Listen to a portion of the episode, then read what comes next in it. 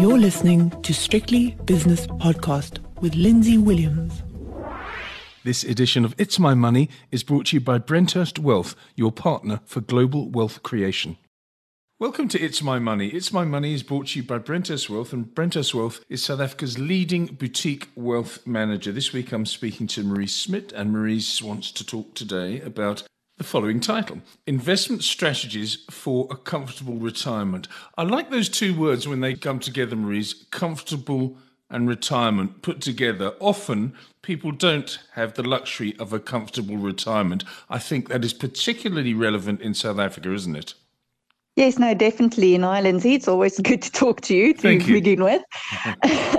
but yeah, comfortable retirement, um, it is very important topic and it's one of my favorite topics to discuss because I do think it's something that people put off until the very end. But since retirement is a major phase in your life that requires careful planning and astute financial management, it's very important to start to look at it from an early stage, um, even if it's a far off and something you're not think, thinking of at the moment, um, it's better to start planning for um, earlier rather than too late.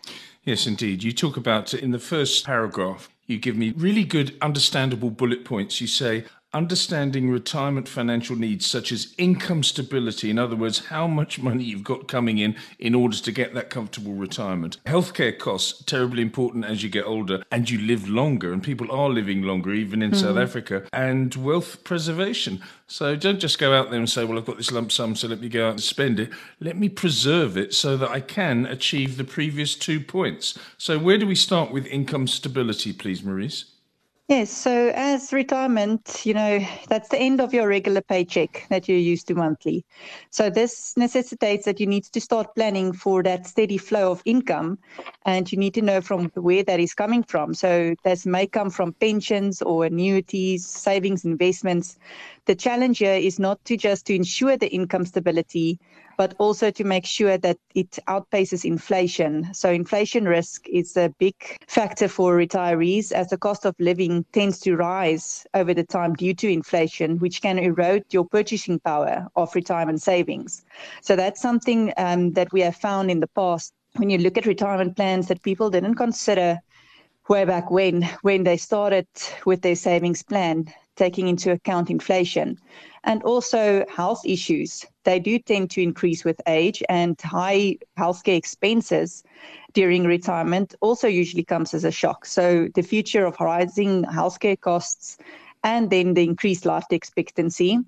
Um, both makes it very important and it makes it critical to make sure that your um, its retirement savings can be preserved long enough to give you that income for as long as you need. So it's very important when you look at your retirement planning um, to look at it well in advance before you retire and to get that personalized advice to fit your individual circumstances. Yeah, I mean, I haven't got a graph in front of me, but I would imagine that healthcare costs probably outstrip inflation in many cases for various reasons. I know uh, myself living in Europe that this is the case, and I think in South Africa it probably is the case as well. So healthcare costs don't always rise in line with inflation, they often go beyond inflation. Let's talk about wealth preservation now, because as I said, you get a lump sum and you say, That's nice, I'm retired now. Let's go to uh, Marbella for a couple of weeks, um, dear, and off you go. But you can't do that. You've got to preserve that wealth in order to stretch it out over the last period of your life. Yes, definitely. So where that comes into play, you have to look at the risk you're willing to take with your capital, um, in your income and your savings, and also the time horizon that you're looking for. So obviously, we don't have an exact time horizon when it comes to, to your life expectancy, but rather try and plan for a longer term than that you expect no ach, i won't make 80 or anything like that. You have to make a, a, plan for as long as possible. And making sure that you do have enough capital available for in the case maybe you do reach 90 95 or 100 you don't know and you don't want to be at that stage in your life and sit with nothing. So it's very important when you look at your um, investment plan to make sure that although your risk tolerance usually decreases when you enter retirement um, because you think, okay, no, but I don't have though that many years to recover from a potential financial loss, you still do need um, growth and risky assets in that investment to make sure that you can have that long term growth in your portfolio to beat inflation and to provide that top up to your income funds every few years. Okay, second paragraph now. Marise, you say, uh, let's discuss different investment options that can provide income during retirement. And you highlight annuities, dividend paying stocks, bonds, and real estate. So, all of those things I want you to just briefly touch on. But which are the ones that are uh, sort of a given? In other words, you don't have to sort of tailor make it for a certain individual or individuals. You say, well, you've got to have this as the bedrock of your um, investment options. Which are the ones that you go to first of all, please? Well, uh, that is um, sort of a difficult question. You've stated as if it's supposed to be an easy answer, yes. but unfortunately, it's not. It's not. Um, okay. Every individual do have different investments. Some people didn't invest in pension funds or annuities; they only have liquid investments, and then other people that only have annuities and pensions. So that's something that we look at and then make to draw an income from what you do have available to find that balance between drawing from annuities or draw, drawing from investments um, so that you also take into the into consideration tax implications. But when we look at annuities for example um, they're designed to provide you a regular income during retirement. So in south africa you can opt for a life or a living annuity. And that life annuity that gives you a fixed income for life which can either be constant or increase over time. So you can say, okay, no, but I want this income to increase by 8% every year, or I want to increase it to increase with um, the CPI figure every year. So that gives you a little peace of mind because you know, okay, that's definitely going to happen every year and it's going to pay for as long as I live. Um, some people don't like it that that's only relevant for their own life or their spouse's life and they want to leave something for their children or other beneficiaries. So then there's on the other end there's a living annuity, which allows you to also get an income, but there you can choose your income rand amount within certain limits. Um, and the remainder of the money stays invested in the market. So that remainder of the money that stays invested in the market, if you die and there's still an amount left, that's available for your beneficiaries. So that's when we look at annuities. But as you said, um, I gave other options as well. You can also look at dividend paying stocks, bonds, or real estate. Um, so it is a mix of a few different options that you actually have available. And it would depend on your uh, circumstances, risk tolerance, and investment goals. Um, to see okay which fits you best because for example bonds um, they are very conservative stable safe sort of investment options um, whether they're issued by the south african government or corporations when you purchase a bond um, you are essentially loaning money to the issuer in exchange for periodic interest investments or payments. And that's the return of your principal at the end of the bond's term. So that's something you can look at if you're more of a conservative investor um, dividend paying stocks on the other hand, that's on the JSE.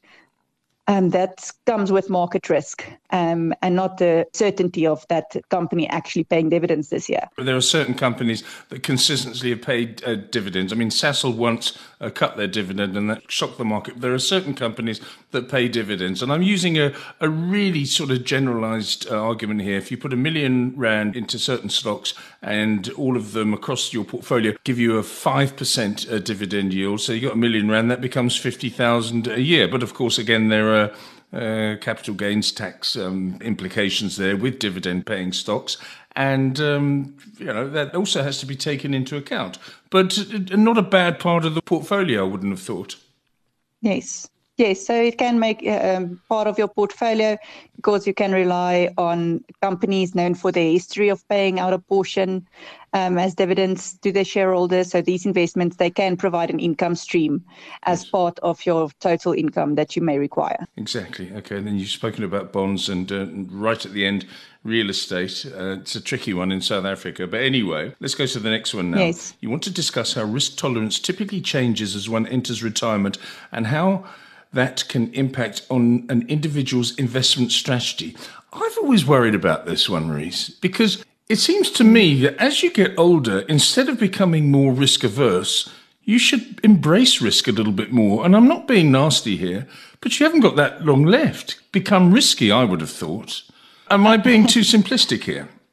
No, I think um, what people, um, like I referred to earlier, is worried about become why they become more risk averse is the amount of years they think they have left to, to recover from financial losses. So if they retired in in a year like last year, which in January they invested their retirement savings and then suddenly it's forty percent down, they think, okay, but yeah, how am I going to recover these savings now? Um, as my term, I'm not a 30 year old anymore and I need to draw an income from this fund. So I think that is where it comes in that people are generally more risk averse. Yeah. But it is an important um, point that you're referring to.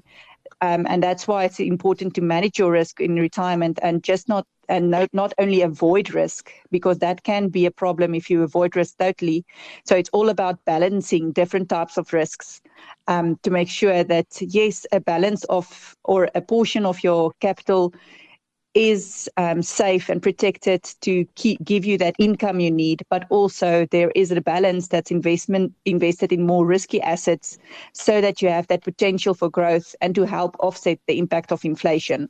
Mm, very well described. Okay, final point.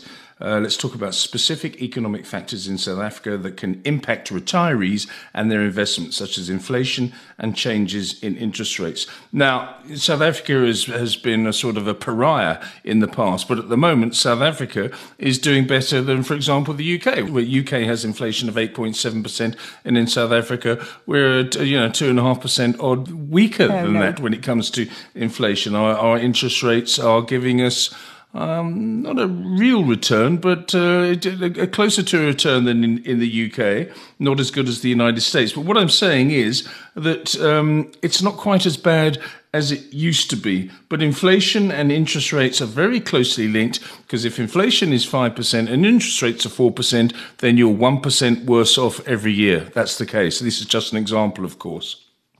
Yeah, so at the moment, with interest rates in, having increased as much as they have over the past year, year and a half, um, the fixed rates that you can get on fixed term investments, I mean, they are very attractive at the moment. Yeah. And also the rates that you can book in now on life annuities is also very attractive to get in that fixed rate that's very high at the moment. I, I mean, if you look two years, two and a half years back with the lower interest rates, then almost it's not worth the money to look at a guaranteed annuity because you're fixing in that rate for the rest of your life. But now, with the rates being as high as they are, you are actually getting a lot of value for your money um, at a very high interest rate. And inflation, yes, uh, we always have a discussion about okay, what's the real inflation? Because the figure that um, the Stats SA um, provides that is not the same as the figure that we feel on a,